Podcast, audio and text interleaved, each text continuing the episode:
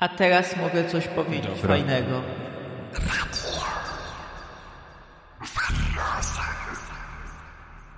Dzień dobry, Kacprze. Można powiedzieć po latach, bo minęło jakiś czas, odkąd ostatni raz nagrywaliśmy.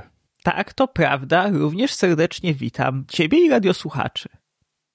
Dzisiejszym tematem, jaki sobie postawiliśmy, jest no, temat metanaukowy, czyli e, czym jest tak naprawdę nauka, dlaczego nauka jest ciekawa. Dlaczego nauka jest ciekawa i dlaczego stawiam taki podtytuł, mm, który, nie ukrywam, jest owocem jednego z badań, które robili naukowcy. Dlaczego naukowcy częściej badają rzeczy te, które wydają im się ciekawe?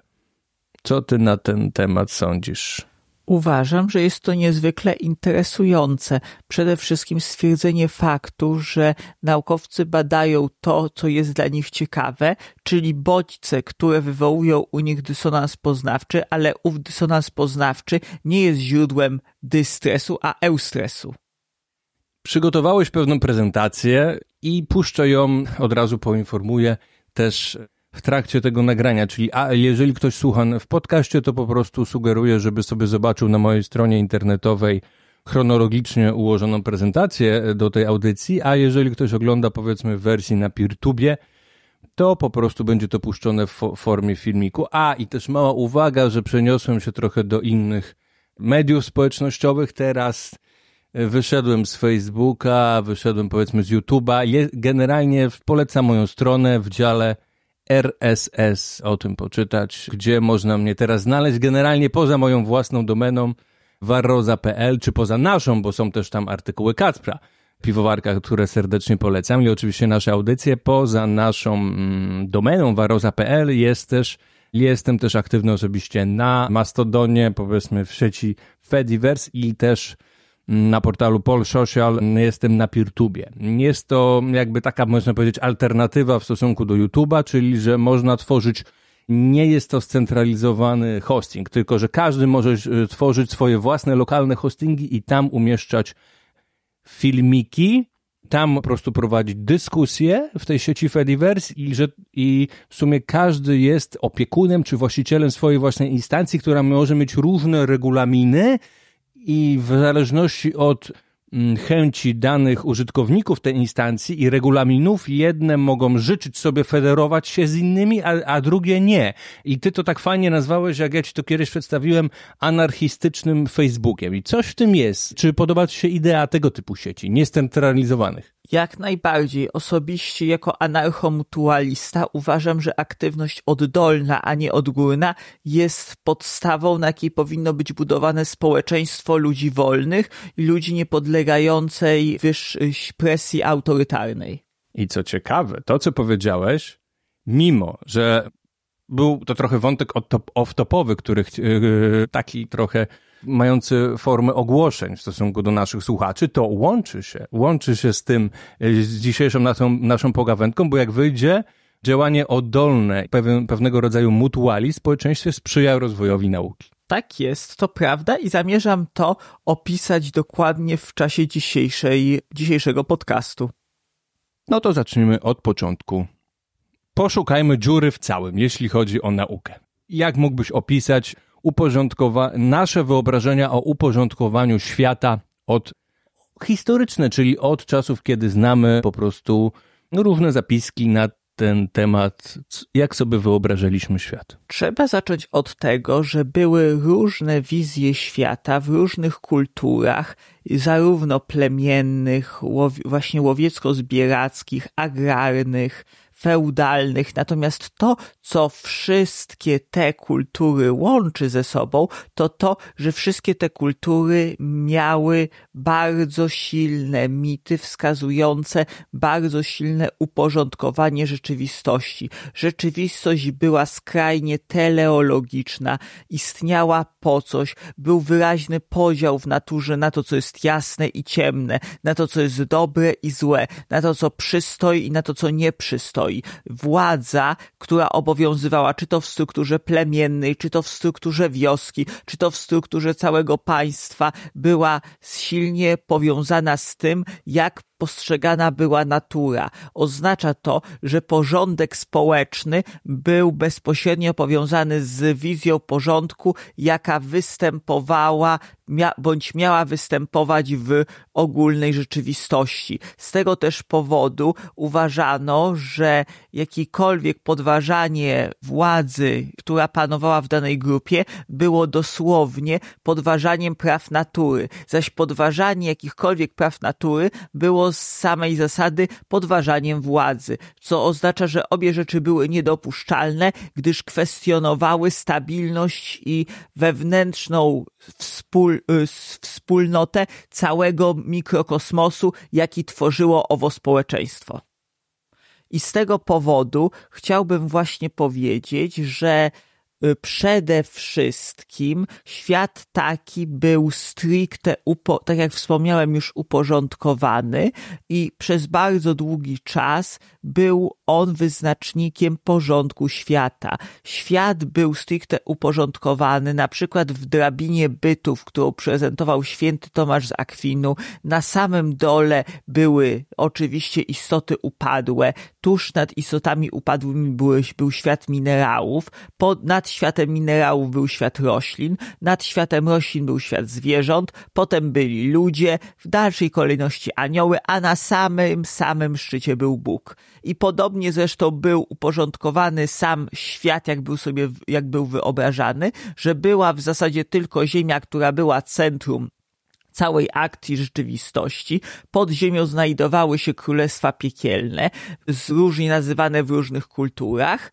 Wokół znajdowała się kopuła, pod którą krążył Słońce i Księżyc oraz gwiazdy, które oczywiście badanie gwiazd miało wartość astrologiczną, ponieważ wierzono w to, że tak naprawdę w gwiazdach opisane są i zapisane różnego rodzaju historie opisujące, jak ma potoczyć się świat i miała być to bezpośredni sposób, w jaki komunikowały się istoty niebiańskie z ludźmi za pomocą gwiazd, które również również w świecie kosmicznym były bosko uporządkowane i tak samo uważano, że stanowi to odpowiedź na wszystkie zagadki, jakie człowiek sobie stawiał. Wszystko w zasadzie było z góry przygotowane pod człowieka, pod to, aby człowiek był w stanie komunikować się z istotami bądź istotą, istotami boskimi bądź istotą boską kolejna wielka zmiana, tak zwana rewolucja kopernikańska w przypadku fizyki i wizji świata, a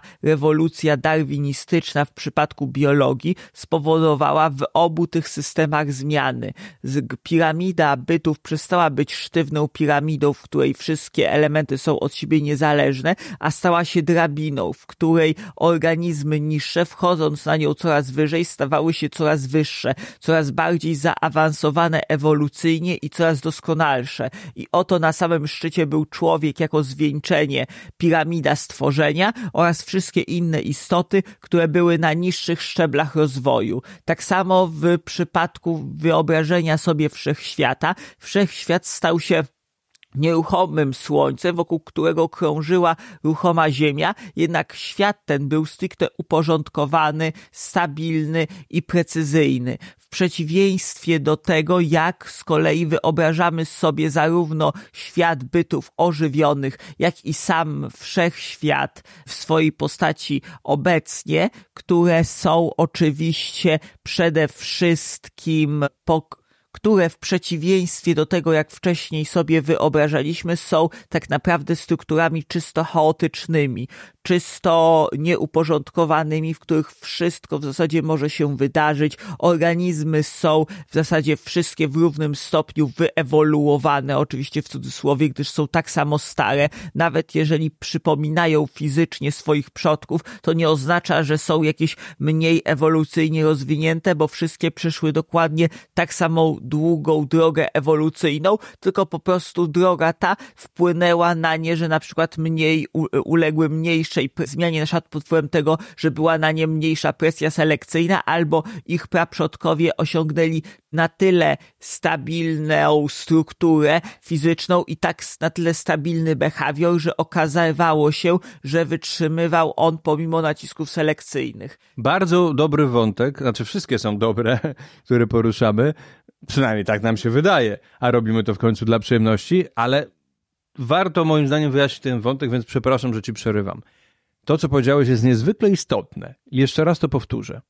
Każda istota aktualnie żyjąca, każdy organizm żywy aktualnie w 2023 roku ma dokładnie w sensie chronologicznym, czasowym taką samą historię życia, taką samą jak wszystkie inne. To znaczy, w sensie technicznym nie ma bardziej starszych organizmów. To nam się wydaje, po oceniając ich morfologię i anatomię, a czasem zachowanie, że pewne skamieniałości ewolucyjne oceniamy jako bardziej starsze, ale de facto wszystkie mają taką samą historię. Nie ma jakichś bardziej starszych organizmów, które mają jakby jakieś większe prawo bytować, czy osiągają większe sukcesy przez to, że są mniej zmienione.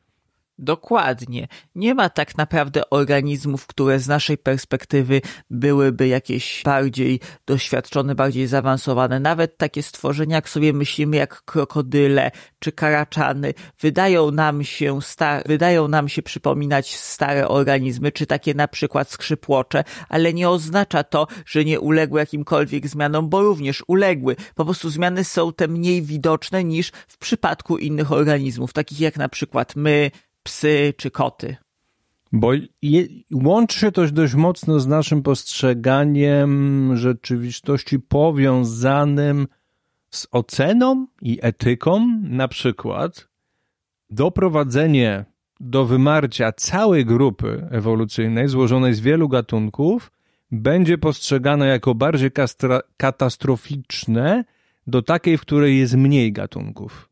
Dokładnie, czyli... Czy, czy uważasz, że to jest, czy jest w tym jakaś sprawiedliwość, czy to jest po prostu złudzenie? Moim zdaniem jest to zupełnie arbitralne i ad hoc przypisywanie z takim kwestiom jak właśnie bioróżnorodność jakiejś etycznej wartości. Oczywiście możemy ją cenić, możemy cenić złożone, bogate ekosystemy, ale z punktu widzenia samej natury dla jej samej, to czy ekosystemy, które są budowane są złożone czy proste nie ma większego znaczenia. Oraz to, jak rozłożone jest bogactwo gatunkowe. My możemy to cenić ze względu na nasze osobiste pragnienie, żeby świat był piękny, złożony, żeby był bogaty w wiele fascynujących organizmów o bardzo złożonych funkcjach życiowych, albo też, żeby występowały organizmy, które swoją anatomią i fizjologią przypominają te sprzed kilku milionów, czy w przypadku jednokomórkowców miliardów lat, ale jest to wyłącznie nasza zwykła, nasza osobista potrzeba, nie zaś jakiś wymóg stawiany przez wszechświat. Tak, natomiast często się podnosi kwestię, że ta różnorodność sprzyja przetrwaniu. A czy rzeczywiście sprzyja przetrwaniu, to odnosimy do naszego jednego z poprzednich odcinków o tytule mm, o ewolucji odporności wśród organizmów. Od razu możemy zaspoilerować, jeżeli ktoś nie słucha wcześniejszego, że nie mówimy, że nie, ani że tak, tylko że to zależy i jest to skomplikowane. I zależy, tak jak dobrze wspomniałeś, od tego, z jakimi warunkami dany organizm ma do czynienia i przez jak długi czas.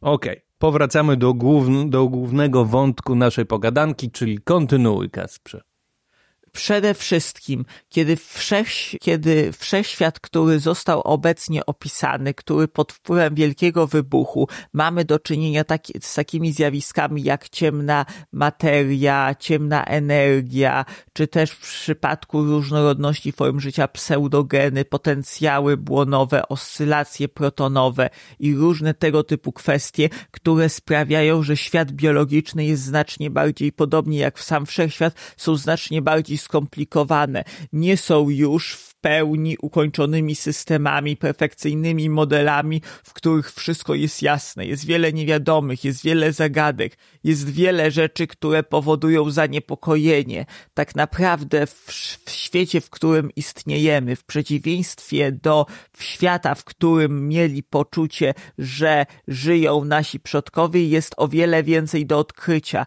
I tu z kolei możemy zauważyć coś, o czym będzie mowa w dalszej części części tego podcastu, że w tamtych czasach był inny paradygmat rzeczywistości i paradygmat rzeczywistości, w którym, który dział się wcześniej, nie uwzględniał tak wielkiej ilości niewiadomych, jako uwzględnia paradygmat współczesny. Okej. Okay. Przechodzimy do następnej planszy, że tak powiem. Co chciałbym przekazać? Czyli jak mógłbyś porównać do naukę, do, do system naukowy do nienaukowego?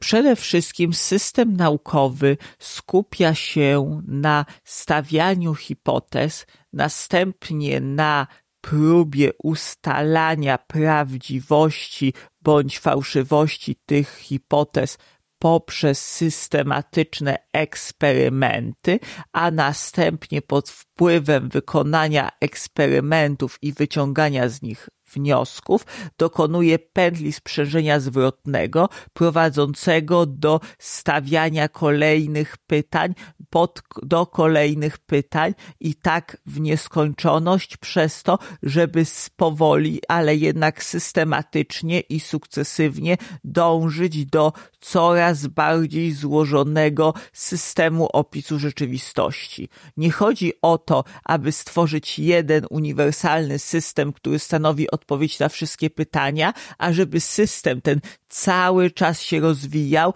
i jednocześnie rozwijał się w sposób ukierunkowany, czyli rozwijał się na bycie coraz bardziej skomplikowanym, coraz bardziej wielowątkowym, obejmującym coraz bardziej szczegółowo otaczającą nas rzeczywistość. Z kolei system nienaukowy, w przeciwieństwie do systemu naukowego, nie ma za swój priorytet doprecyzowanie natury otaczającej nas rzeczywistości. Wprost przeciwnie, wychodzi z pewnym modelem, którego zadaniem jest przedstawienie pełnego, stabilnego i niezmiennego postrzegania, sposobu postrzegania rzeczywistości, tak, żeby dostarczyć jak najwięcej satysfakcji jego użytkownikom z poczucia bezpieczeństwa i poczucia posiadania obiektywnie prawdziwej wiedzy, bez potrzeby zakładania jej nieprawdziwości. Z tego powodu systemy nienaukowe, w przeciwieństwie do naukowych, nie skupiają się na weryfikowaniu, falsyfikowaniu i poddawaniu pod krytykę swoich własnych przekonań, a wprost przeciwnie, znajdywaniu co najwyżej w świecie czynników potwierdzających prawdziwość i słuszność owych przekonań, natomiast całkowicie albo ignorują krytykę, albo wprost ową krytykę uznają za herezję, za zagrożenie i unikają jej jak ognia. Okej, okay. celem wyjaśnienia, ponieważ na tej planszy jest rozróżnienie pomiędzy nauką i nienauką. Czy każdy system wiary, na przykład religijny, również uważasz za pseudonaukę? Bo i moim zdaniem jest to co najmniej kontrowersyjne. Oczywiście, że nie. Tak naprawdę ten tylko system jest pseudonaukowy, który wykorzystuje w kwestii udowodnienia swoich racji błąd metodologiczny, jakim jest powoływanie się na naukę, równocześnie stosując tak zwany efekt potwierdzenia, czyli jeżeli dany system wierzeń nie próbuje w żaden sposób powoływać się na naukowe dociekanie, wprost stwierdza, że nie kieruje się stricte naukową metodologią, nie może być uznany za pseudonaukowy, ponieważ jest systemem wierzeń, który wprost nie stara się naśladować czy wypaczać nauki. Prawdziwym problemem są zaś systemy, które starając się powoływać na naukę, tworzą jej fałszywy obraz oparty nie na ciągłej potrzebie zaprzeczania i kwestionowania posiadanej wiedzy, a wprost przeciwnie, na jej bezrefleksyjnym potwierdzaniu, nawet za pomocą argumentów, które w zasadzie nie mają większego sensu. Czyli upraszczając, pseudonauka to jest taki system, poznawczy, można powiedzieć, i wierzeń, który udaje naukę. Tak, który pozornie stosuje metody naukowe, ale tylko pozornie, ponieważ opiera się nie na próbie zrewidowania własnych poglądów, udoskonalenia ich i doprecyzowania, a wyłącznie na tym, żeby wracać do punktu wyjścia i za każdym razem pokazywać, że punkt wyjścia, jakim są zasady owej ideologii, jest jedynym właściwym systemem i zawsze jak się nawet niby pozornie próbuje dociekać, to i tak dojdzie się do prawdziwości owego systemu. Dlaczego warto przeczytać według Ciebie książki Struktura rewolucji naukowych Kuna i Logika odkrycia naukowego Popera? To są dwaj wielcy filozofowie nauki. Tak, uważam, że warto przeczytać obydwie te książki, ponieważ obie mogą bardzo dużo wnieść do życia każdej osoby, która stara się co nieco więcej dowiedzieć o y, nauce, o filozofii nauki, ale również o historii nauki, czyli o, czyli o tym, w jaki sposób nauka funkcjonowała, jak funkcjonuje, jakie są podstawowe właściwości nauki, jakie są podstawowe cechy nauki. Przede wszystkim o dwaj panowie dokonują bardzo skomplikowanej analizy tych kwestii i przede wszystkim mają też trochę odmienne, spo, trochę odmienne wnioski odnośnie tego, jak w rzeczywistości nauka działa, co można uznać za naukowe, a co nienaukowe, przez co podejście obydwu panów pozwala o wiele lepiej spojrzeć na problematykę, jaką jest nauka.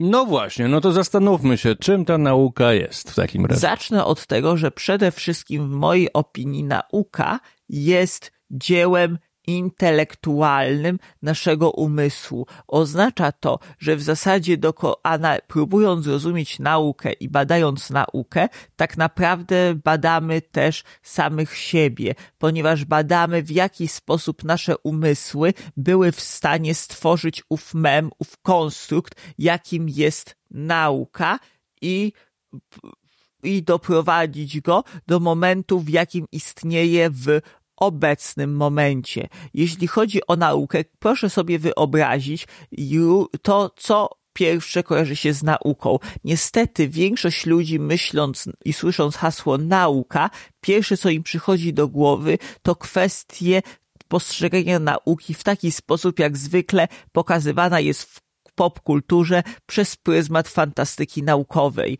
I często owe rzeczy pokazywane jako tak zwane naukowe są stricte technologiczne. Wiele osób myli naukę, pełnoprawną naukę i proces naukowy z procesami technologicznymi. Myli odkrycia i badania naukowe czy eksperymenty naukowe z wynalazkami, a jest to bardzo poważny błąd, ponieważ technologia i nauka, chociaż gdy współpracują, mogą dokonywać materialistycznych cudów, to mimo wszystko nie są tożsame. Czy to ma jakiś pewien związek z oczekiwaniem, że, nau że nauka powinna być praktyczna?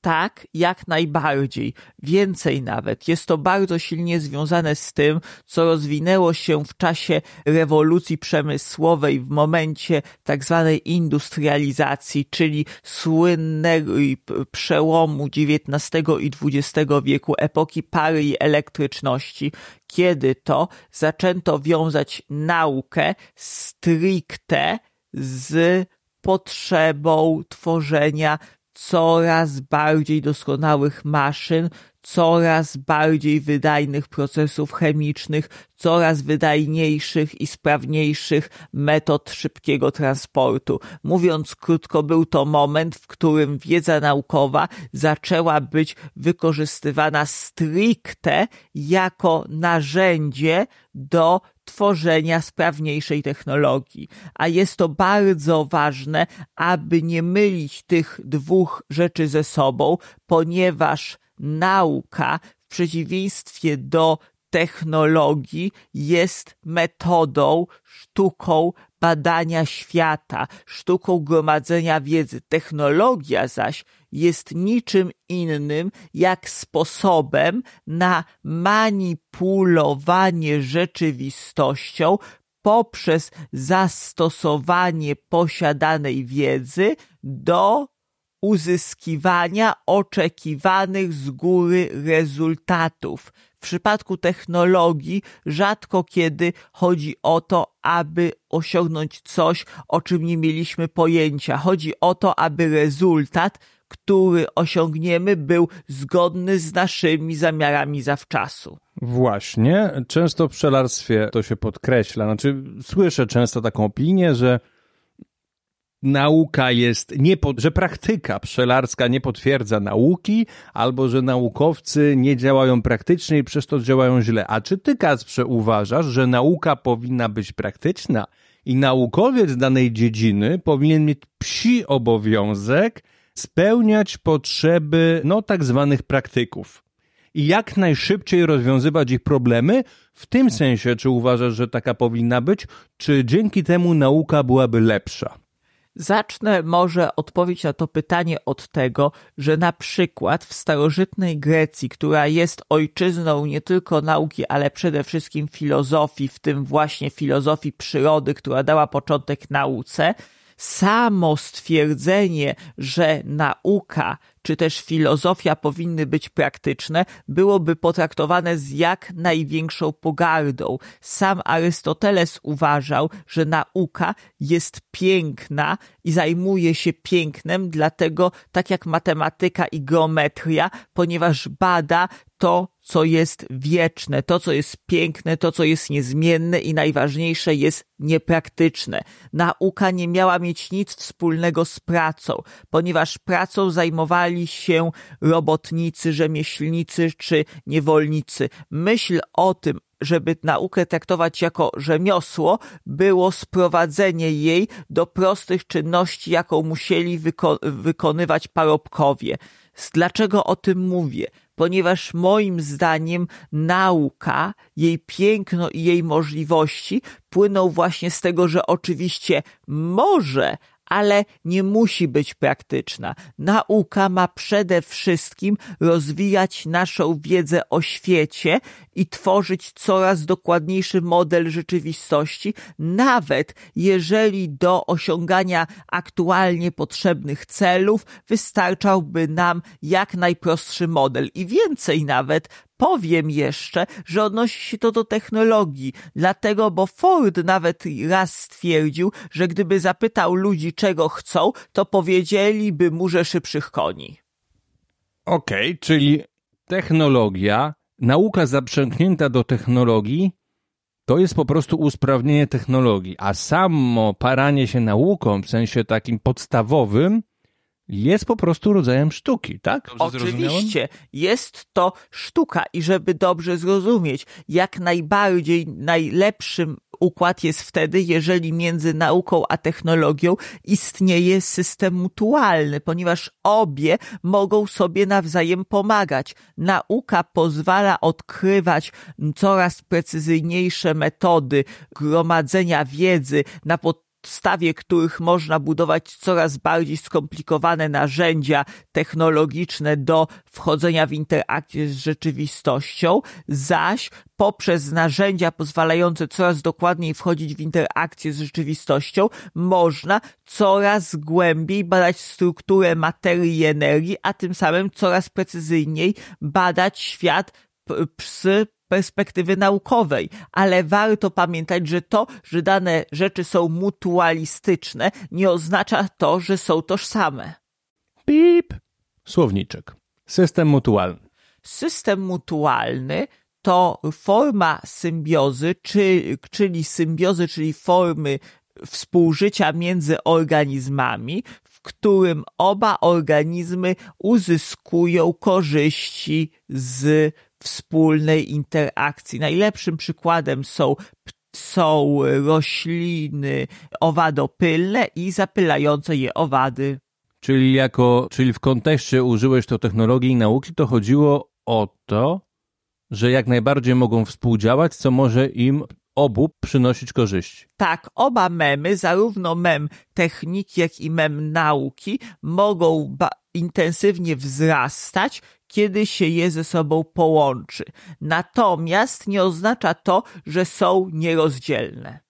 No i teraz myślę, że oczywiście można by podawać różne magiczne przykłady technologii, o których pewnie zresztą też powiemy za chwilę u ludzi, ale dość takim jaskrawym, fajnym przykładem będzie podać przykłady no, nieludzkich zwierząt technologii, bo będzie to może łatwiej zrozumiałe. Zresztą częściowo już o tym mówiliśmy, mówi, cały odcinek poświęciliśmy kiedyś technologiom termitów, więc jeżeli ktoś ma ochotę, to po prostu trzeba w naszym podcaście posłuchać, poszukać tego odcinka, tam to chyba trwa 2,5 godziny. A teraz pokrótce z tej planszy omówmy różne inne nieludzkie technologie. To jednym z oczywistych przykładów nieludzkich technologii, jak już fajnie wspomniałeś, były omawiane przez nas termitiery, które są swojego rodzaju technologicznymi, o ironio, dziełami sztuki naturalnej, ponieważ są to wspaniałe konstrukcje, które pozwalają tym niesamowitym stworzeniom na nie dość, hodowlę grzybów, inkubację środowiska, formowanie najbardziej złożonych rzeczy, które trudem sobie można wyobrazić. Natomiast jeśli chodzi o inne formy technologii nieludzkiej, to z pewnością możemy mówić o wykorzystywaniu kamieni na przykład przez wydry do rozłupywania małży. Możemy mówić o ptakach padlinożernych, które używają kamieni do rozbijania kości, żeby dostać się do szpiku, tak jak na przykład ścierwnik. Możemy mówić o ośmiornicach, które wykorzystują łupiny kokosów albo też mał, muszle małż małżów do ukrywania się przed potencjalnym niebezpieczeństwem, o delfinach, które wykorzystują gąbki do tego, aby chronić swój pyszczek przed potencjalnymi uszkodzeniami, kiedy manipulują e, za, za, jego pomocą kamieniami. Możemy również mówić o swojego rodzaju mutualizmie między ho hodującymi ukwiały skorupiakami aowymi ukwiałami, na przykład w przypadku wielu krab, tak zwanych krabów pustelników, które wykorzystują, zresztą kolejną rzecz, wykorzystują muszle poległych, martwych ślimaków jako część swojego pancerza, który sam nie mają rozwinięte, co też jest jak najbardziej formą technologii. I oczywiście możemy zawsze wspomnieć o wykorzystywaniu różnego rodzaju patyków e, przez szympansy w roli dzit, które są w stanie za pomocą swoich zębów ostrzyć. No i teraz wcielam się w rolę adwokata diabła. Znajdzie się mnóstwo osób, w tym zapewne biologów, które powie tak i behawiorystów. To nie jest żadna technologia. Te inne zwierzęta po prostu są na to za mało inteligentne, po prostu in, mają taki instynkt, wy, który wymaga wyuczenia lub nie, gdzie wykonują po prostu bez, bezmyślnie te zachowania narzędziowe, natomiast u człowieka jest to mm, propagowane na zasadzie naśladowania, wychowywania i kultury, prawda? Problem polega na tym, że oczywiście możemy z początku tak na to spojrzeć, jednak im bliżej przyjrzymy się tej kwestii, to zauważamy, że zwierzęta również od siebie nawzajem uczą się owych procesów. To nie jest tak, że wiedzą to same z siebie, uczą się tego pod wpływem naśladownictwa, uczą się tego dlatego, bo dorosły osobnik przekazuje to młodym. Co jest też ważne, nie wszystkie populacje tego samego gatunku to potrafią, albo też nie wszystkie populacje dokonują tych metod obróbki otoczenia w taki sam sposób. Może być tak, że konkretne warunki środowiskowe zmuszają je do wynajdywania alternatywnych metod radzenia sobie z problemami, więc jak widać, są to bardzo różnie rozumiane kwestie, a przez to mogą zupełnie różnie przebiegać. Dlatego z pewnością nie można o tym myśleć jako o tylko w cudzysłowie rozumianym instynkcie, ponieważ procesy, które do tego prowadzą, są znacznie bardziej skomplikowane. No dobrze. Coś taki, taki termin zapodałeś w następnej planszy jak przedludzka technologia. No czym się to różni od w sumie nieludzkiej technologii? Przede wszystkim tym, że mamy tutaj do czynienia już z tak zwanym rodzajem ludzkim. Dlaczego? Bo do tej grupy należą wszystkie stworzenia, których tak naprawdę były bardzo blisko spokrewnione z Homo sapiens, ponieważ też miały już, należały do rodzaju Homo i mowa tutaj o Homo habilis, Homo erectus, Homo ergaster, Homo rudolfensis, Homo neandertalis czy Homo denisowian którzy, jak wiadomo, ludźmi stricte nale- do naszego gatunku nie należeli, ale jednak potrafili wykonywać narzędzia, które pod wieloma względami niczym nie różniły się od narzędzi wynajdywanych przez pierwotnych homo sapiens. I również warto to uwzględnić, że kiedy na przykład przyjrzymy się kulturze olduwajskiej, to trwała ona już od dwóch milionów lat. Jest to niezwykle ważne, aby pojąć, jak dawno rodzaj ludzki opanował technologię, zanim w ogóle jeszcze wyobraził sobie istnienie takich konceptów jak filozofia czy nauka. Jeżeli chodzi zaś o wcześniej już wspomnianą naukę i technologię, to warto wspomnieć o tym, że tak naprawdę pod bardzo podobną definicję do technologii ma magia. Dlaczego? Bo magia jest to zbiór praktyk, które poprzez odpowiednie zrytualizowane za pomocą odpowiednich rytuałów pozwalają manipulować rzeczywistością w celu uzyskania rezultatów, na których zależy osobie przeprowadzającej dany rytuał. Magia więc w zasadzie jest formą technologii, która pozwala uzyskiwać odpowiednie cele. Oczywiście same te cele nie były weryfikowane ani falsyfikowane naukowo, więc sposób, jaki był przeprowadzany, był mniej bądź bardziej, ale jednak nieskuteczny, ale mimo wszystko dla ludzi parających się tym, same założenia były, to, były stricte technologiczne, ponieważ umożliwiały wchodzenie w interakcję ze światem i uzyskiwanie z tej interakcji odpowiednich profitów, ochronę przed zagrożeniami, leczenie bądź przywoływanie deszczu. Oczywiście, natomiast jeżeli dodamy do tego psychikę, to mi się wydaje, że ten stopień działalności możemy wtedy zwiększyć. W tym sensie, że jeżeli jakaś magia, celem jakiejś magii jest uzyskać efekt u ludzi, który jest uzależniony od psychiki, to możemy się tutaj powołać na efekt placebo i nocebo, który mógł sprawiać nieświadomie, ale co z tego, że to działało. Że działały zarówno błogosławieństwa, jak i klątwy naturalnie.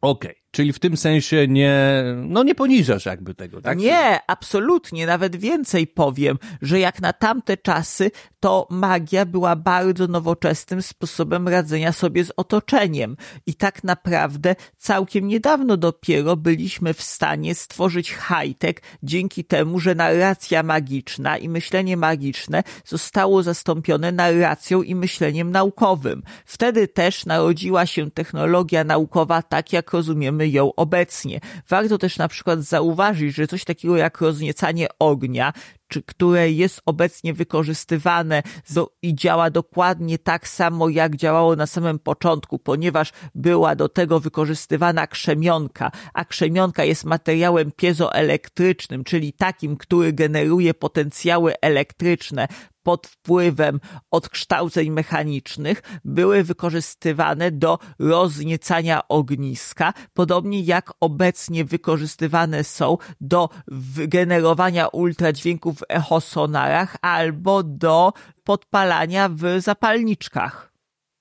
Czyli niektóre technologie są bardzo stare. Niektóre technologie są bardzo stare i z pewnością, gdy na początku były używane, mogły mieć stricte magiczną naturę i magiczny charakter. Być może również wiązały się z różnego rodzaju rytuałami duchowymi, które potem dopiero wyblakły. Metanauka, czyli rozważania naukowe o nauce.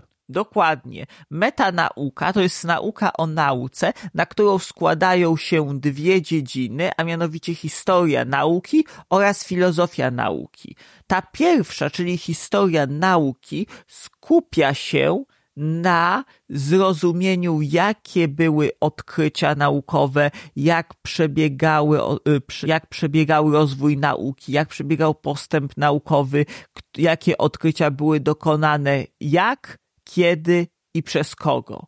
Z kolei filozofia nauki stara się z historii nauki wydobyć swojego rodzaju esencję nauki, odpowiedzieć na pytanie, co pomimo tych wszystkich odkryć, tych różnych zmian, jakie nastąpiły w procesie postrzegania nauki, co jest dla nauki uniwersalne, co jest dla nauki spójne, co jest dla procesu naukowego niezmienne, pomimo tego, jak bardzo historia nauki zmieniała się i jak również zmieniało się podejście społeczne do nauki, to jednak jakie rzeczy, które wśród tych zmian nie ulegały zmianom. Kiedy powstała Kacper Nauka? Gdybym miał być zupełnie szczery, powiedziałbym, że nauka narodziła się wraz z filozofią przyrody. Filozofia przyrody zaś narodziła się w starożytnej Grecji. Można zapytać, dlaczego akurat starożytna Grecja? Powodów jest kilka. Przede wszystkim niezwykle stabilny klimat, nie, jednocześnie bogactwo pożywienia, a jednocześnie system wielu wysp, archipelagów i kolonii, których, których nie sposób było zmonopolizować pojawi, pojawiły się w Grecji takie zjawiska jak wolny handel między koloniami, czy też polis miasta państwa, w których pojawiła się koncepcja demokracji, która w innych częściach świata była nie do pomyślenia, że zwykli śmiertelnicy mogą decydować o własnym losie na podstawie tego, co większość z nich uważa. Był to olbrzymi przełom, który w innych częściach świata byłby zupełnie niepojęty.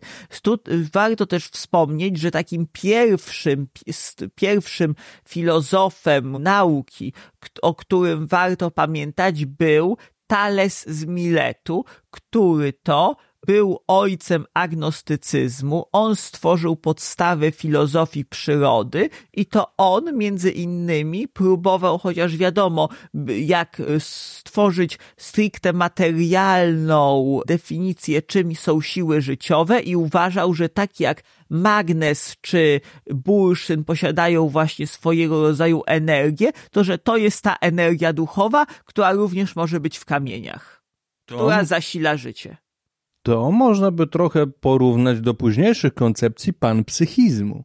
Jak najbardziej. Trzeba też zauważyć, że Thales uważał, że nawet jeżeli bogowie istnieją, to i tak nie mają, nie mamy ani my za bardzo wpływu na nich, ani nie możemy za bardzo stwierdzić, jaki oni mają wpływ na nas, więc równie dobrze możemy żyć tak, jakby nie mieli oni na nas żadnego wpływu. A co ty uważasz, Kacprze, już tak troszeczkę off-topowo, pozwolimy sobie może w tej audycji Oczywiście. na kilka off-topów. Co ty uważasz o koncepcji panpsychizmu, czy tudzież protopanpsychizmu? A teraz mogę coś powiedzieć Dobra. fajnego.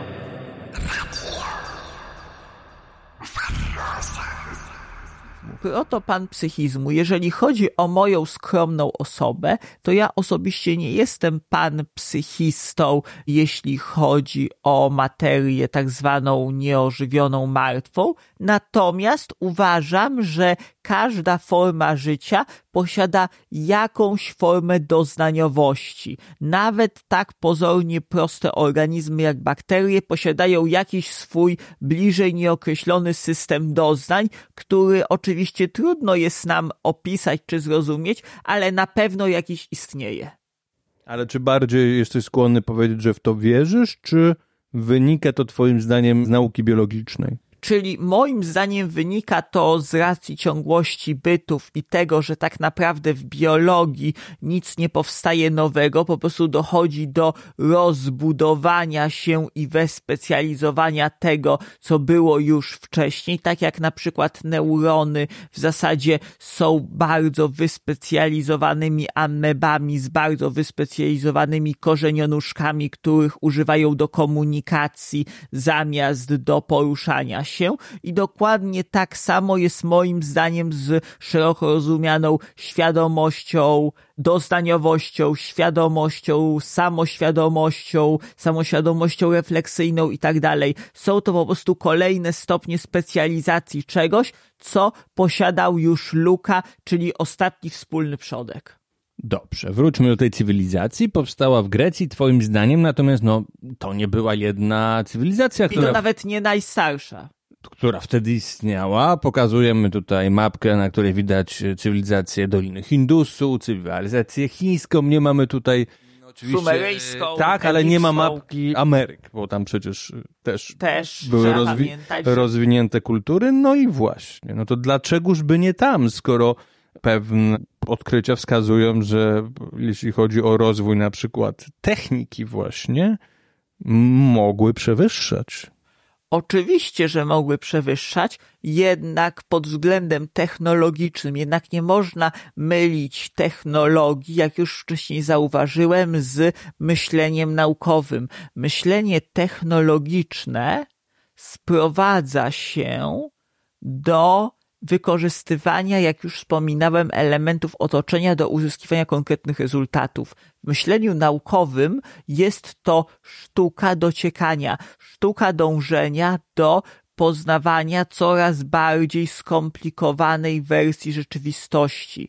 Do tego zaś musi istnieć system pozwalający na ogólną tolerancję odmienności, po, pozwalać na ogólną zmianę, jeżeli są ku temu powody. System taki musi pozwalać na to, aby nie było żeby nie było żadnych prześladowań związanych z tym, że czyjeś poglądy są sprzeczne z tym, co nakazuje autorytet. Wcześniej wspomniane cywilizacje, czy tego chcemy, czy nie, były, chociaż były bardzo zaawansowane i nikt tego nie ukrywa, jednocześnie miały bardzo scentralizowaną i piramidalną naturę.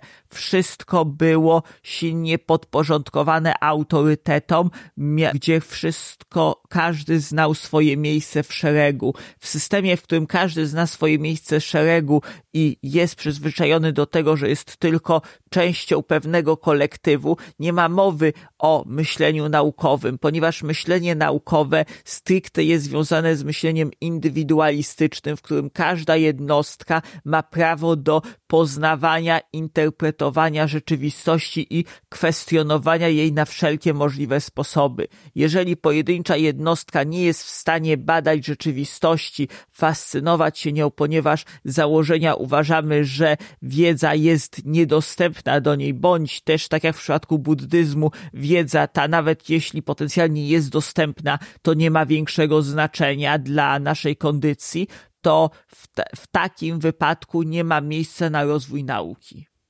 Dwie kwestie, czyli w takim razie dla ciebie po prostu czysta nauka jest filozofią. Nie odżegnujesz się od tego. Absolutnie nie. Dla mnie nauka jest po prostu filozof fragmentem filozofii, a mianowicie filozofią przyrody, czyli poszukiwaniem prawdy poprzez analizowanie otaczającej nas rzeczywistości. Widziałem taki show, można powiedzieć. Już, już nie wywiad, tylko, już nie pre tylko show z Richardem Dawkinsem, z profesorem biologii, ale też filozofującym, tak to powiedzmy, profesorem biologii, mm, no, znanym ateistą, który na, pyta- na uwagę e, zapewne sceptycznej wobec nauki osoby, no bo wiadomo, że Richard Dawkins wychwala właśnie naukę jako powiedzmy najlepszy system do poznawania świata i najlepszy też humanistycznie dla ludzi.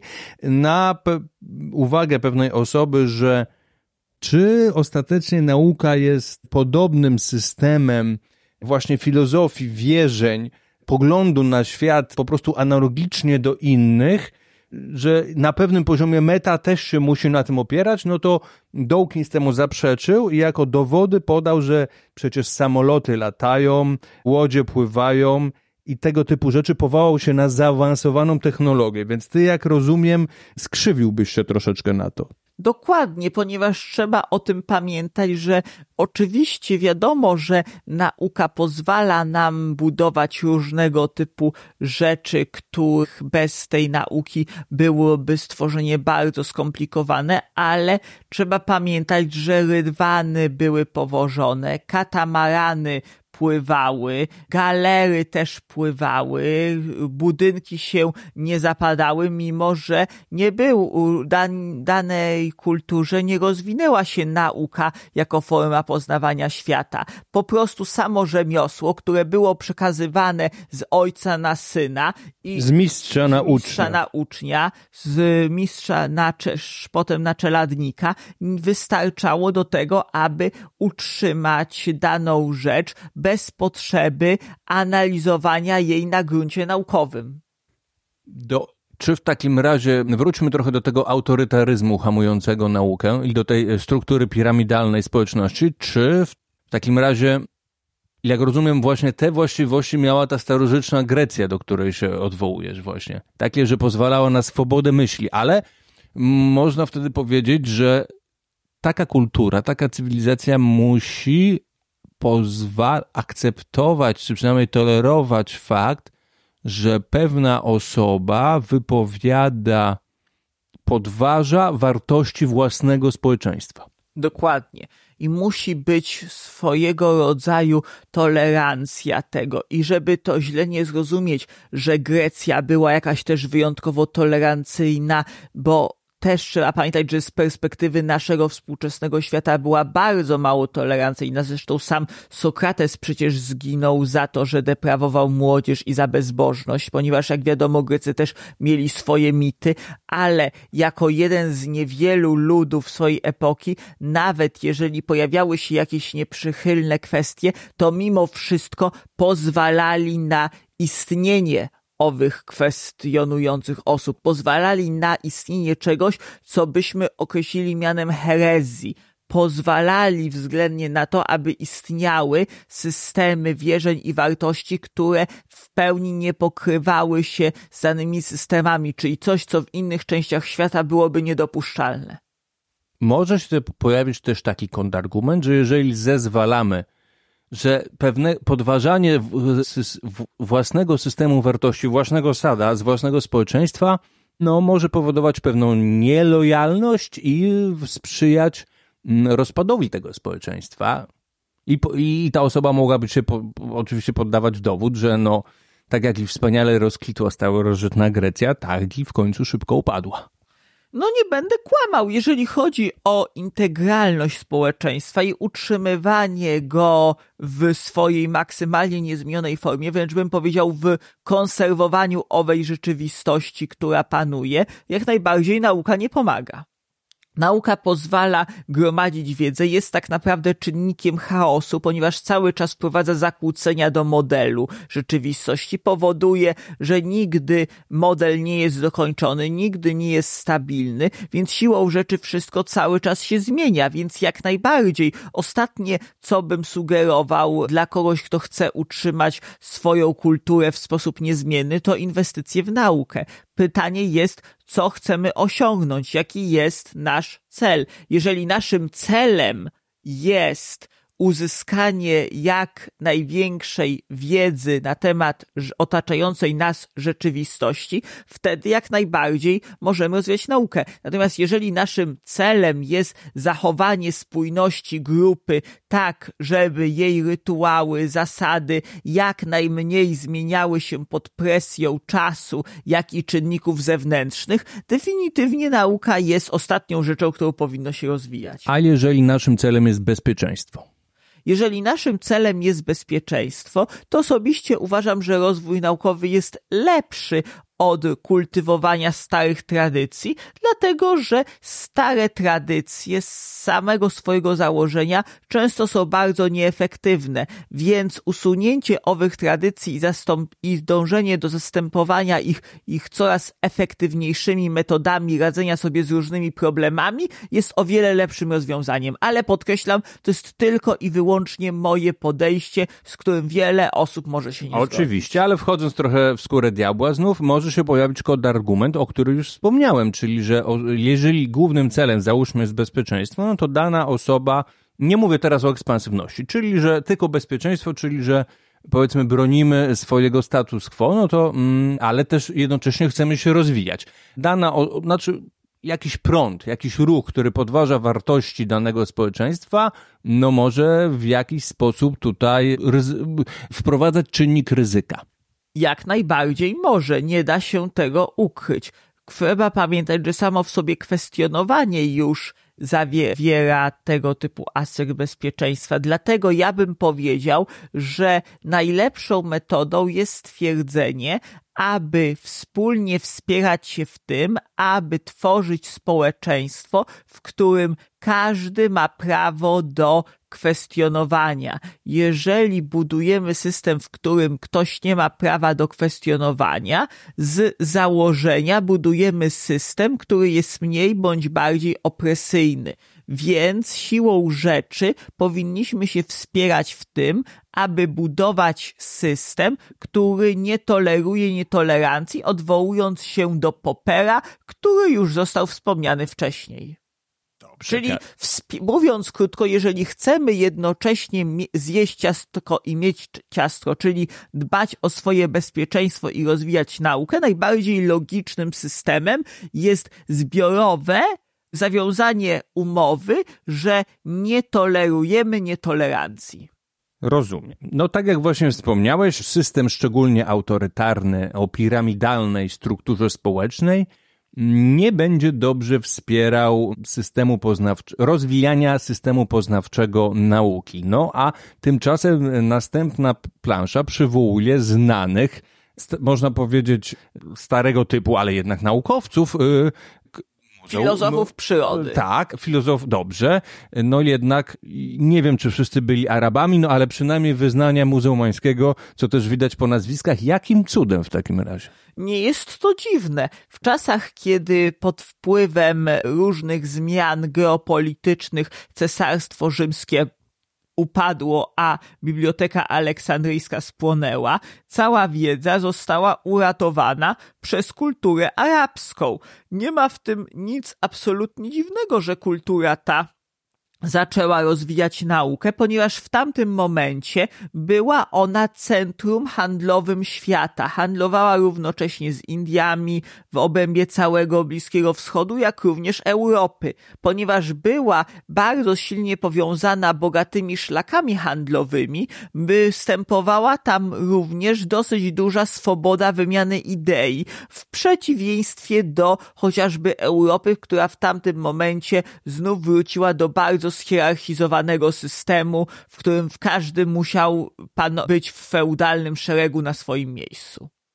Czyli powinniśmy być, mieć bardziej chyba z tego wniosek otwarte umysły i zauważać też zróżnicowanie w innych kulturach, czyli jest całkiem możliwe, że może się tak zdarzyć, że kultura muzułmańska będzie bardziej otwarta niż europejska. Oczywiście, tak naprawdę trzeba pamiętać, że tu nie chodzi o samą religię jako religię. Tu chodzi raczej o presje statusowe, które uniemożliwiają swobodę wymieniania się informacjami, swobodę eksploracji środowiska, czy swobodę wypowiedzi, swobodę krytycznego myślenia. Jeżeli budujemy system, w którym nie ma swobody do krytycznego myślenia, i najważniejsze, nie ma też możliwości wolnego, wolnego rynku, w którym mamy bogaty system handlowy, w którym nie ma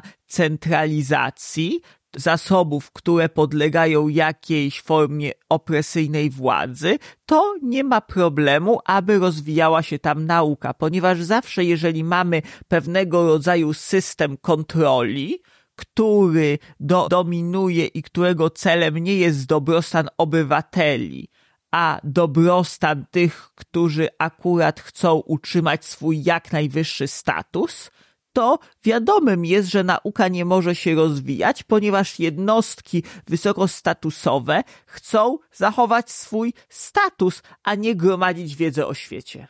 Dobrze, w takim razie jak mógłbyś wymienić e, największe osiągnięcia tych trzech wymienionych przyrodników pochodzenia arabskiego? To przede wszystkim bym wymienił tego, który jest na środku, czyli Avicenne, który był wybitnym medykiem, który, co jest bardzo ważne, już za swojego życia zaczął krytykować i kwestionować Galena oraz Hipokratesa, czyli dwóch uczonych, Hipokratesa, czyli greckiego, a Galena rzymskiego, którzy byli uznawani za święte i niepodważalne autorytety które miały w swoim założeniu opisywać medycynę w sposób perfekcyjny, byli oni traktowani na równi, jeżeli chodzi o medycynę, jak Platon i Arystoteles, jeżeli chodzi o filozofię.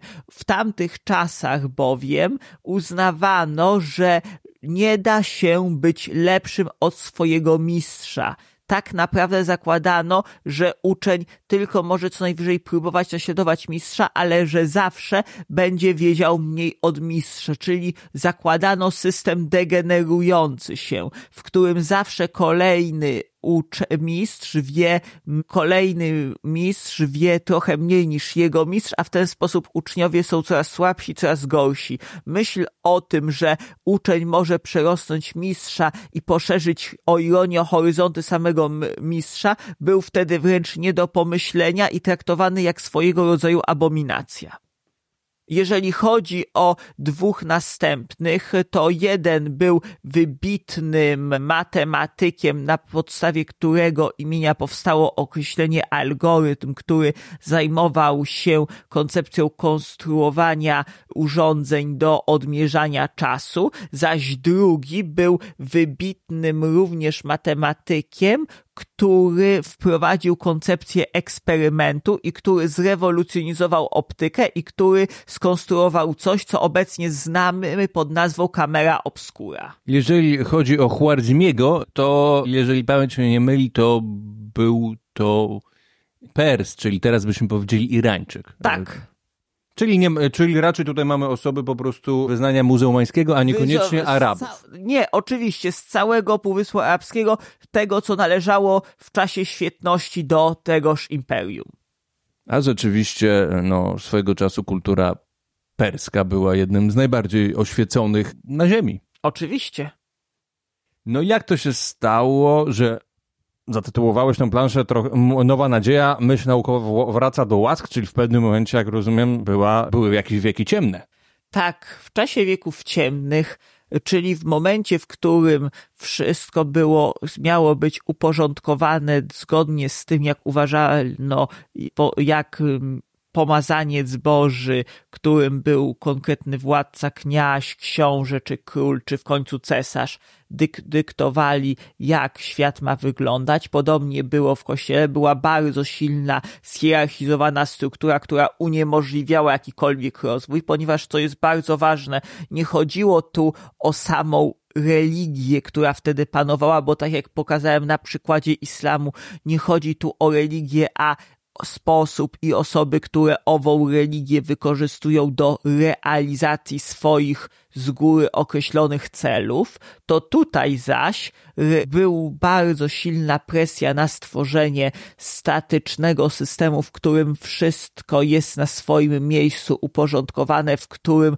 ludzie mieszkający, bo trudno nazwać się nawet obywatelami, wiedzieli komu mają służyć, po co, mieli stricte określone cele w swoim życiu i nie było miejsca na krytykowanie i kwestionowanie tego. Bardzo dużo zmieniło się pod wpływem wypraw geograficznych, takich jak chociażby odkrycie Ameryki, czy też za odkrycie przez opisanie przez Kopernika w swoim słynnym dziele obrotach sfer niebieskich tego, że świat nie do końca wygląda tak, jak żeśmy się spodziewali, ponieważ uważaliśmy, że Ziemia jest w centrum świata i wokół nie jest swojego rodzaju punktem odniesienia, wokół którego dzieje się wszystko. Jednak okazało się, że tak naprawdę to Słońce jest w centrum, a Ziemia jest jedną z wielu krążących planet, co znacznie obniżyło status tego, co dzieje się na Ziemi, podczas kiedy wcześniejsze koncepcje dawały nam wysokie poczucie statusu i porządku, czyli nie tylko koncepcja taka wywracała do, obniżała nasz status, bo nie chodzi o to. Ona go dosłownie wyrzucała w kosmos, sprawiała, że przestało być status, przestał być bezpośrednio określany przez budowę wszechświata, co dla wielu ludzi było nie do pomyślenia co potem jeszcze dodam, dalej spotęgował to Isaac Newton, który wprowadził koncepcję grawitacji, która w sposób zupełny sprawiła dla niektórych, mimo że sam Newton był osobą bardzo religijną, która zajmowała się też między innymi alchemią, był, wierzył, że jest wybrańcem Bożym, który ma dostęp do wiedzy, do której nikt inny nie ma i był całkowicie przekonany o tym, że jego dzieło uświęca Boga, podczas gdy stało się coś zupełnie zupełnie odwrotnego i tak jak sugerował jego największy rywal, czyli Leibniz, w jego koncepcji grawitacji okazało się, że tak naprawdę Bóg jako ta istota tworząca jest strict, jest zbędny po momencie stworzenia świata, jest potrzebny do stworzenia praw rządzących tym światem, a potem świat już rządzi się swoimi prawami. No dobrze, i przechodzimy, przyspieszając troszeczkę, no ale przecież nie ma, nie będziemy robili dziesięciogodzinnej audycji, do XX wieku i do rewolucji Kuna. Czyli mamy do czynienia już z filozofem, no można powiedzieć, współczesnym. Dokładnie.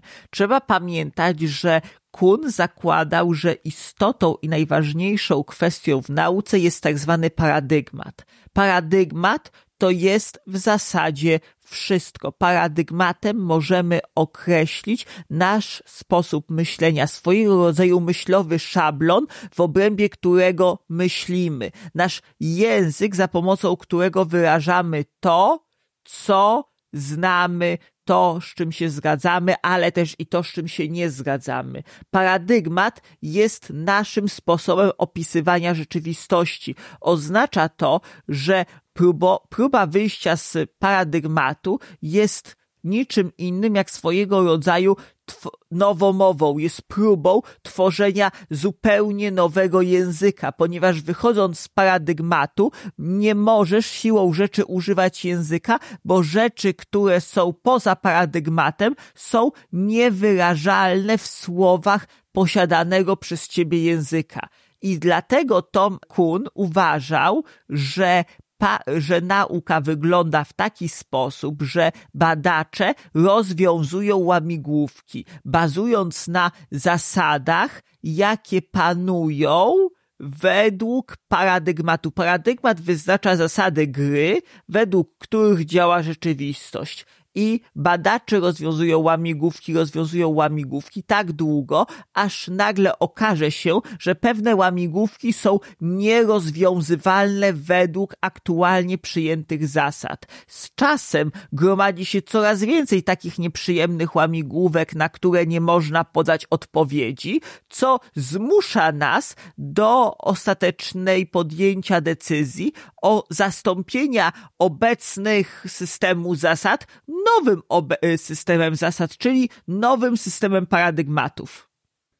A z kolei inny słynny filozof Karl Popper, tak naprawdę Kuhn jakby więcej tworzył po nim, czyli można powiedzieć, że to bardziej Kuhn nie zgadzał się z Popperem, tak? W jakim, w jakim sensie? Popper i Kuhn nie zgadzali się ze sobą, ponieważ z kolei Popper uważał, w przeciwieństwie do Kuna, dla którego nauka była po prostu y, szukaniem kolejnych łamigłówek i rozwiązywaniem ich i gromadzeniem się tych łamigłówek, Popper uważał, że jest to, do, że nauka jest przede wszystkim dążeniem do odkrycia prawdy ostatecznej.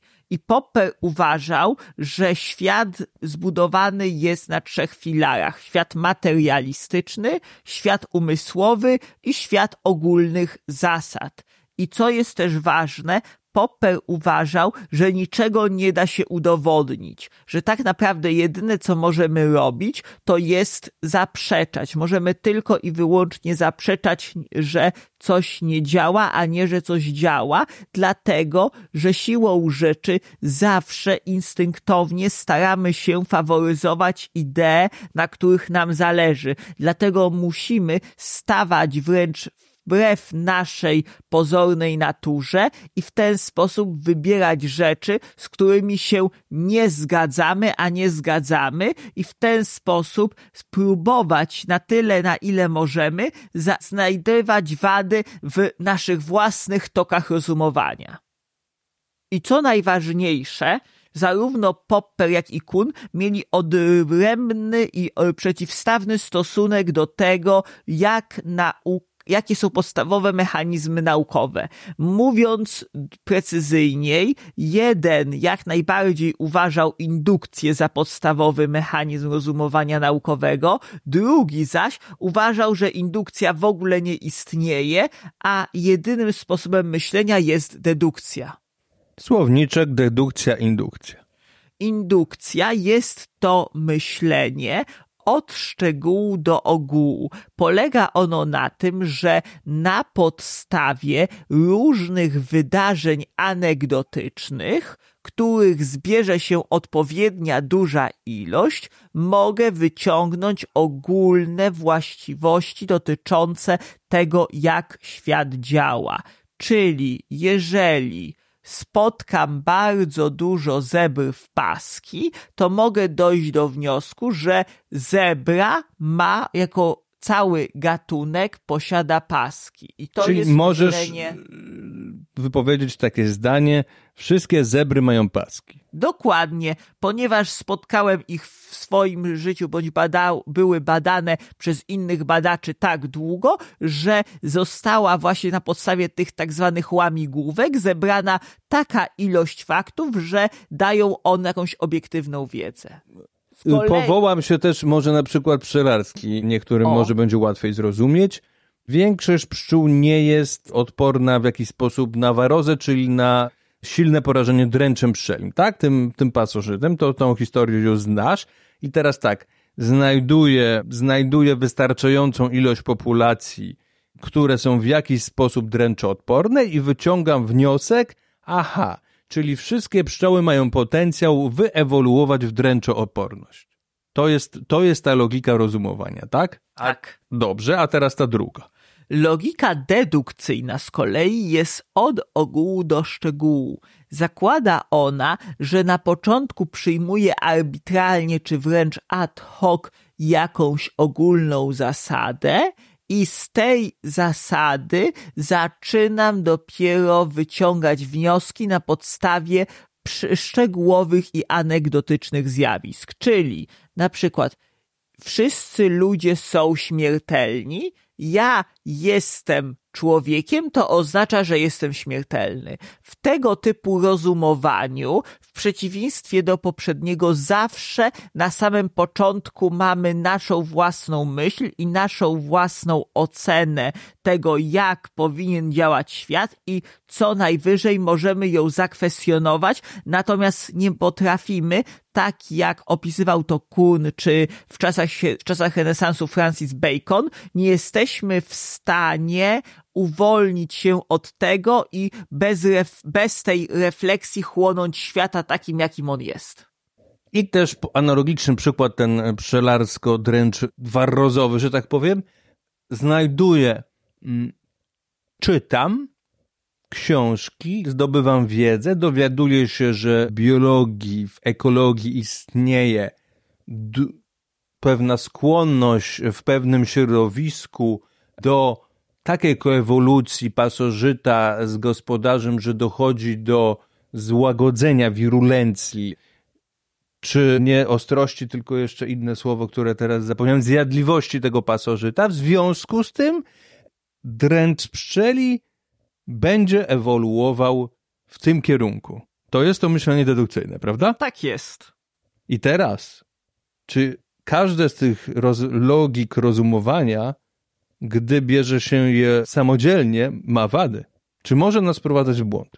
Oczywiście, moim zdaniem, gdy bierzemy je oddzielnie, jesteśmy siłą rzeczy skazani na błędy, ponieważ samo myślenie indukcyjne powoduje, że jesteśmy skłonni do uznawania dowodów anegdotycznych i wyciągania zbyt szybko, ad hoc naszych z góry założonych pod wpływem y, jeżeli myślenie indukcyjne pozwala nam na to, żeby wprawdzie na podstawie skąpej ilości danych wyciągać wnioski, ale jest to miecz obosieczny, ponieważ myślenie to powoduje, że nasza wiedza może się opierać na bardzo małej ilości doświadczeń, które mogą być niepełne. Z kolei dedukcja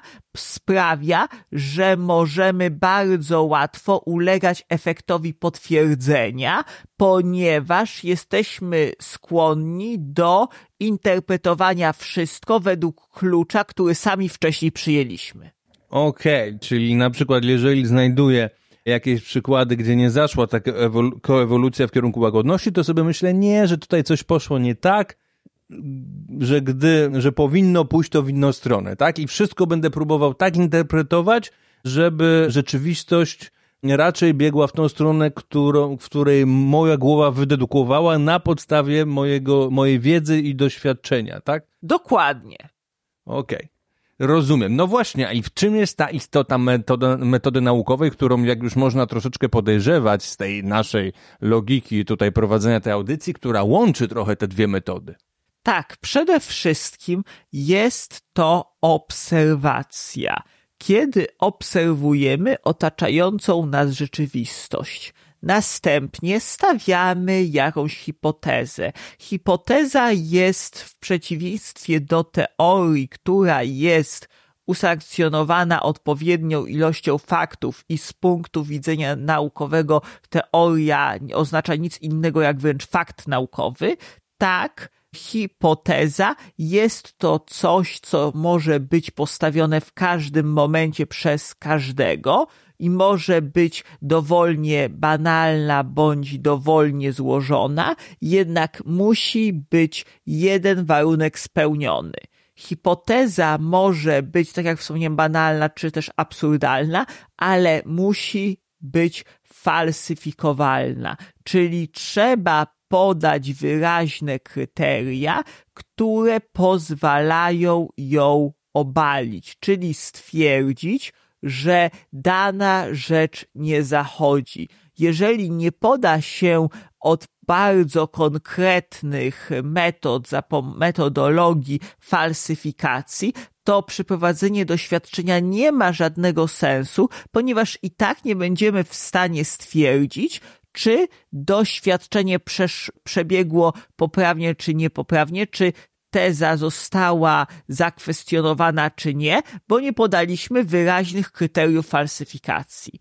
Gdy mamy już obserwację, mamy postawioną hipotezę, mamy postawione kryteria falsyfikacji, zaczynamy przeprowadzać eksperyment, czyli wielokrotnie powtarzamy czynność, która pozwala nam wie, przy wielu różnych próbach i przy próbie usunięcia wpływu czynników zewnętrznych na parametry doświadczenia zbadać, czy czynnik, który zaobserwowaliśmy, rzeczywiście ma wpływ na to, co badamy. Dodam tak od siebie, że to jest jedna też z wielu definicji inteligencji, z wielu definicji inteligencji, którą jest uznanie łatwości do zauważania związków przyczynowo-skutkowych i wyraźnego, łatwego odróżniania ich od korelacji. Czyli mówiąc krótko, dostrzegamy pewną obserwację, stawiamy hipotezę i w ten sposób łączymy ze sobą myślenie indukcyjne z dedukcyjnym, ponieważ indukcyjnie zauważyliśmy jakąś prawidłowość w środowisku, dedukcyjnie postawiliśmy ad hoc jakieś zdanie na temat rzeczywistości i teraz musimy zbadać, czy jest to hipoteza, która jest, która rzeczywiście jest, powstaje związek przyczynowo-skutkowy, czy jest to tylko i wyłącznie korelacja. I teraz po przeprowadzeniu doświadczenia możemy stwierdzić tak, to by i po jeszcze dodatkowej analizie statystycznej w celu stwierdzenia, jak bardzo precyzyjne pod względem statystycznym były nasze badania, dopiero możemy wyciągnąć wniosek, jak dokładna była nasza hipoteza i czy mamy do czynienia z falsyfikacją, czy nie, czyli udało nam się stwierdzić, że nie, tam nie było związku przyczynowo-skutkowego, tam była tylko i wyłącznie korelacja, czy też nie, udało nam się zauważyć związek przyczynowo-skutkowy. I teraz, dlaczego uważamy, że, dlaczego warto zauważyć, mówię cały czas o falsyfikacji, a nie o weryfikacji? Dlatego, bo jak sam Popper zauważył, kryteria falsyfikacji są o wiele skuteczniejsze niż kryteria weryfikacji. Weryfikacja ma wiele wad. Przede wszystkim takich, że kiedy coś weryfikujemy, bardzo łatwo ulegamy wspomnianemu już efektowi potwierdzenia i bardzo łatwo wyszukujemy te informacje, z którymi się zgadzamy, zupełnie pomijając te, z którymi się nie zgadzamy. I z tego powodu bardzo łatwo nam wyciągać informacje takie, które pasują do naszej narracji. Natomiast jeżeli chodzi o chodzi o naukę, to gdy coś kwestionujemy, falsyfikujemy, możemy z łatwością określić, jakie to jest i jednocześnie częściowo zaprzeczyć naszemu własnemu efektowi potwierdzenia. A nauka jako aktywność społeczna. Jeżeli chodzi o potraktowanie nauki jako aktywności społecznej, to warto zauważyć, że w przeciwieństwie do innych gatunków i różnego rodzaju strategii adaptacyjnych występujących w naszym środowisku, nauka jest niczym innym jak mechanizmem, który jest wręcz niezbędny, którego elementem niezbędnym jest możliwość wymiany informacji między osobnikami ową naukę praktykującymi naukę w zasadzie można potraktować stricte jako proces społeczny, ponieważ wymaga ona permanentnego dogadywania się między sobą, zamiast marnowania czasu na walkę o status i dowiadywaniem się tego, kto ma, kto ma wyższy status i tak naprawdę kto odniósł zwycięstwo, a kto nie, skupiamy się na tym, kto w rzeczywistości może dostarczyć nam wiedzy. Czy we współczesnym świecie nauki udaje się ta koncepcja realizować? Niestety powiedziałbym, że raczej średnio i widać, jak nasze atawizmy wciąż odgrywają kluczową rolę przy podejmowaniu przez nas decyzji. Możesz podać kilka przykładów ze współczesnego świata nauki na, na to właśnie. Można byłoby, ponieważ e, między innymi różnego rodzaju spory naukowe można podać, kiedy niektórzy naukowcy usilnie próbują wmówić swoje tezy, które nie są prawidłowe, a jednocześnie boją się przyznać niewygodnych faktów, z którymi się nie zgadzają. A czy w nauce istnieje plemienność? Nadal jak najbardziej widać to, jak skupiają się grupki wokół zwolenników jakichś hipotez i bardzo często nie chodzi już o to, aby odkryć prawdę, a tylko i wyłącznie, aby potwierdzić hipotezy, które są postawione przez guru. Czy do świata nauki potrafi się wkradać nawet współczesna ideologia?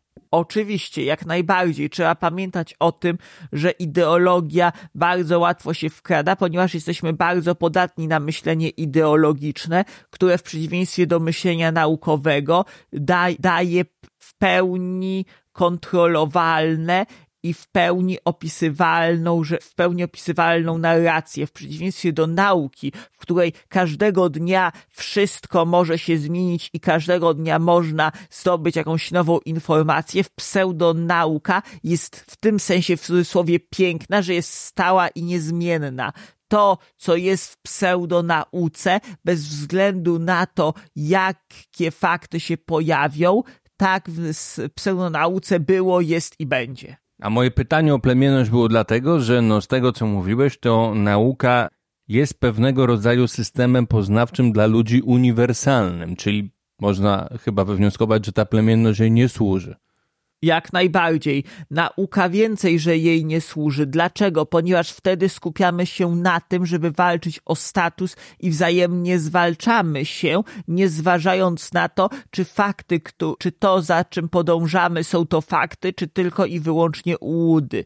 I przez to uważam osobiście, że bardzo ciekawą koncepcją jest traktowanie nauki jako hipotetycznego języka przyszłości, który mógłby połączyć ludzi i sprawić, sprawić, że ludzie zamiast konkurować ze sobą o dostęp do zasobów i o status społeczny, współtworzyliby naukę i wzajemnie się komplementarnie uzupełniali, aby tworzyć coraz bardziej skomplikowany i coraz bardziej wielopoziomowy system z coraz bogatszym językiem, pozwalającym coraz precyzyjniej opisywać otaczającą nas rzeczywistość. Dlaczego jest to takie trudne?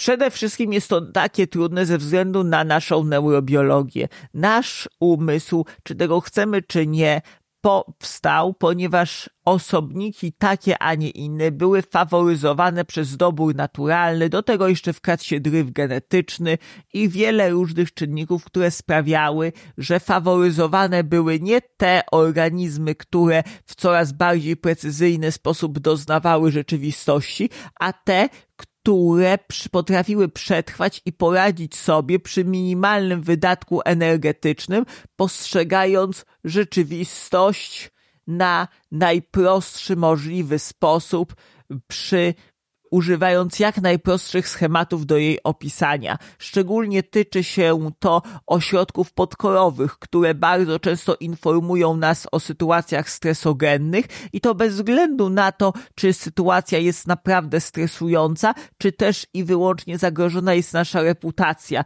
Nasz organizm odbiera to jako zagrożenie i przez to może prowadzić to do wielu fatalnych konsekwencji i nieporozumień.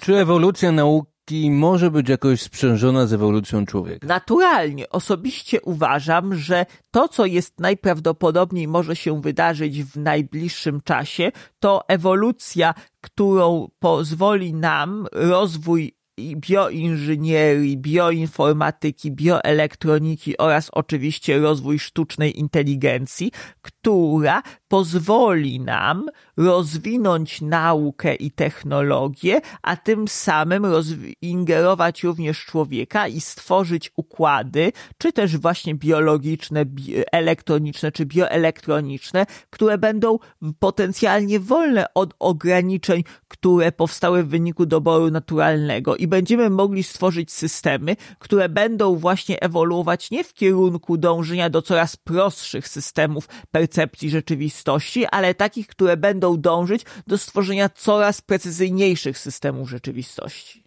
A co z takimi kontrargumentami, że mogłoby to doprowadzić do jakichś mro mrocznych, może najmroczniejszych, bo mroczne to już nieraz mieliśmy, najmroczniejszych kart naszej przyszłej historii, jeśli można takiego użyć sformułowania, tak. Powiem tak, jeżeli chodzi o moją skromną osobę, to uważam, że w świecie już było tyle zła, tyle rywalizacji, tyle nienawiści. Cała nasza historia to jest opowieść o tym, jak dominujące samce wzajemnie zwalczały się o dostęp do terytorium i tak naprawdę krzywdziły inne jednostki po to, by podtrzymać swój status, że osobiście uważam, że wprowadzenie do gry istot, które zamiast patrzeć na status, będą patrzeć na gromadzenie wiedzy, na pewno nie jest niczym, co byłoby gorsze od tego, co mieliśmy już w swojej historii.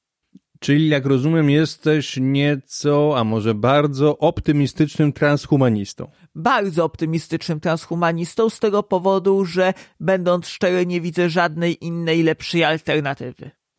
A co z kontrargumentami, że ewentualnie fuzja no, technologii i cielesności, czystej biologii, jak to niektórzy uważają, no w jakiś sposób zaprzeczy naszej naturze i to będzie najmroczniejsza karta. Przede wszystkim nie jest to dla mnie problem, bo ja nie uważam, żebyśmy mieli jakąkolwiek esencjalistycznie rozumianą naturę. Tak, już o tym też nagrywaliśmy odcinek, także można się cofnąć. No ale pojawiają się takie argumenty, więc dlatego to dodałem.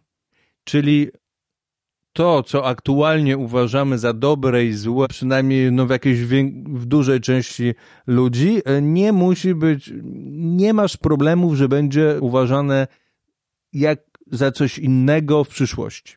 Absolutnie nie mam tego problemu. Osobiście uważam, że jeżeli ma to coś do nas zaprowadzić, to bardziej w jasne niż mroczne czasy.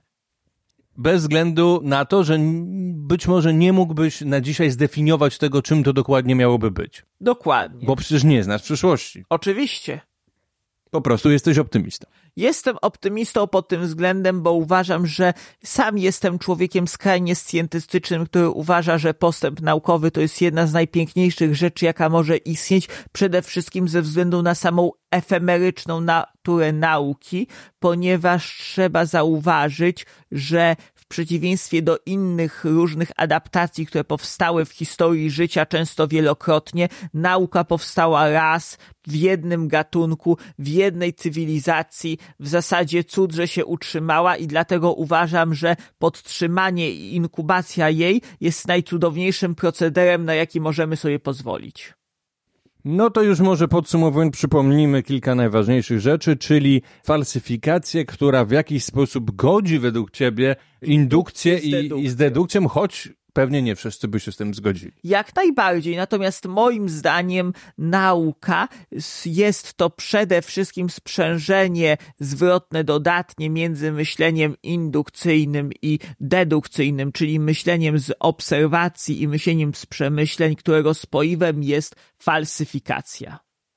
I jedna, i to była jedna z moich definicji. Druga zaś zakłada, że myśl, że nauka jest przede wszystkim formą sztuki, która pozwala nam permanentnie dążyć do coraz dokładniejszego poznawania rzeczywistości przy równoczesnej świadomości, że osiągnięcie pełni poznania nie jest możliwe. No cóż, wyczerpaliśmy chyba temat Twojej prezentacji. Tak, mam nadzieję, że osoby, które ją przejrzą, również będą zadowolone, jak również, że jeszcze wielokrotnie będziemy mogli wracać myślami do tego, co udało mi się przedstawić. Kacprze, wydaje mi się, że no, jeśli będziesz miał nadal ochotę, to nagramy jeszcze nie jedną audycję. Dodam teraz, że tak e, ostatnio podzieliłem trochę, uporządkowałem na swojej stronie, na naszej stronie waroza.pl te różne audycje, bo wiadomo, że robię, robię na różne tematy, ale ty jesteś najczęstszym gościem, więc wydzieliłem to jako mm, seria z Kacprem. Więc można na, na mojej stronie waroza.pl znaleźć się takiego jak seria z Kacprem i tam są wszystkie e, nasze odcinki. Zresztą też można Kacper Jerzy Piwowarek wyszukać po prostu ciebie jako tam autora. Też mam nadzieję, że nagramy nie, jeszcze nie jeden odcinek o różnych rzeczach tak naprawdę, bo różne, mają pomy- różne mamy pomysły, tylko czas i rzeczywistość nas ogranicza. Dokładnie. Ale żeby wy, drodzy słuchacze, możecie coś zrobić, żeby to ulepszyć, czyli jeszcze raz zwracamy się z propozycją, że jeżeli komuś się to y, podoba, jeżeli ktoś ma ochotę, no to może niejako kupić nam trochę ten czas i po prostu wesprzeć nas finansowo, krótko mówiąc, jest na stronie taki odnośnik jak mm, wsparcie mm, waroza.pl i tam są różne metody. Dodałem też ostatnio zwykłe konto bankowe, więc jeżeli ktoś ma ochotę w zwykłe konto bankowe, nawet jako stałe zlecenie raz na miesiąc, to jakby co można. Nie namawiamy, tylko proponujemy. Cóż, do usłyszenia następnym razem, Kasprze. Dziękuję i z pewnością jeszcze wielokrotnie się pojawię, bo przekazywanie wiedzy w tego typu sposób i możliwość prze przedstawienia jej słuchaczom w taki możliwie najbardziej przystępny sposób to dla mnie czysta wręcz przyjemność.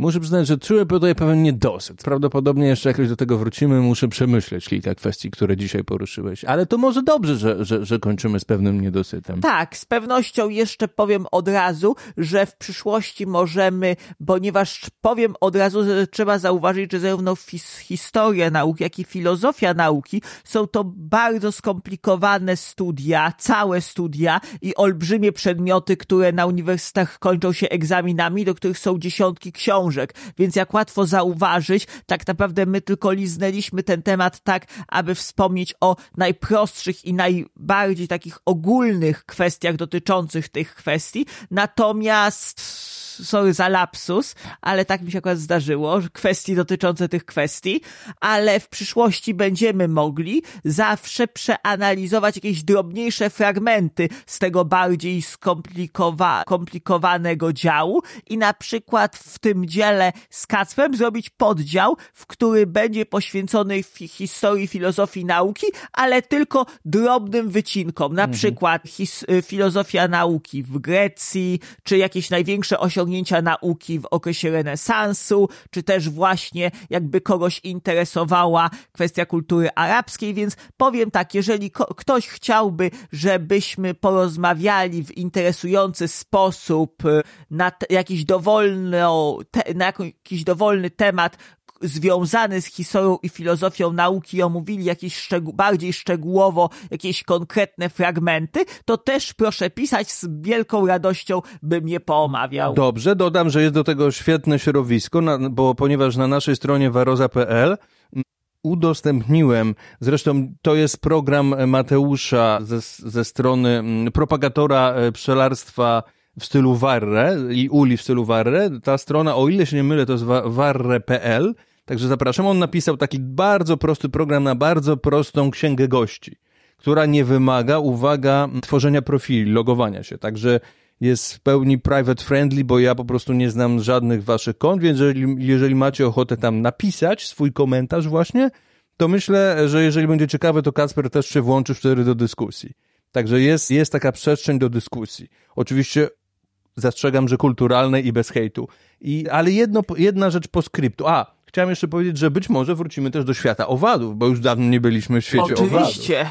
A na pewno wiele rzeczy jest jeszcze do opowiedzenia. Natomiast pewne poskryptum już teraz przyszła mi do głowy jedna rzecz, że czasami spotykam się z takim kontrargumentem, że to, co my tutaj robimy, wiadomo, no to jest pewnego rodzaju filozofowanie. W, w moim przypadku uważam, że to nawet filozofanie, czyli po prostu no, amatorska zabawa, na, bez jakichś wielkich ambicji. Natomiast, że dzielimy włos na czworo. Ja też mam tutaj skłonność do definiowania pojęć.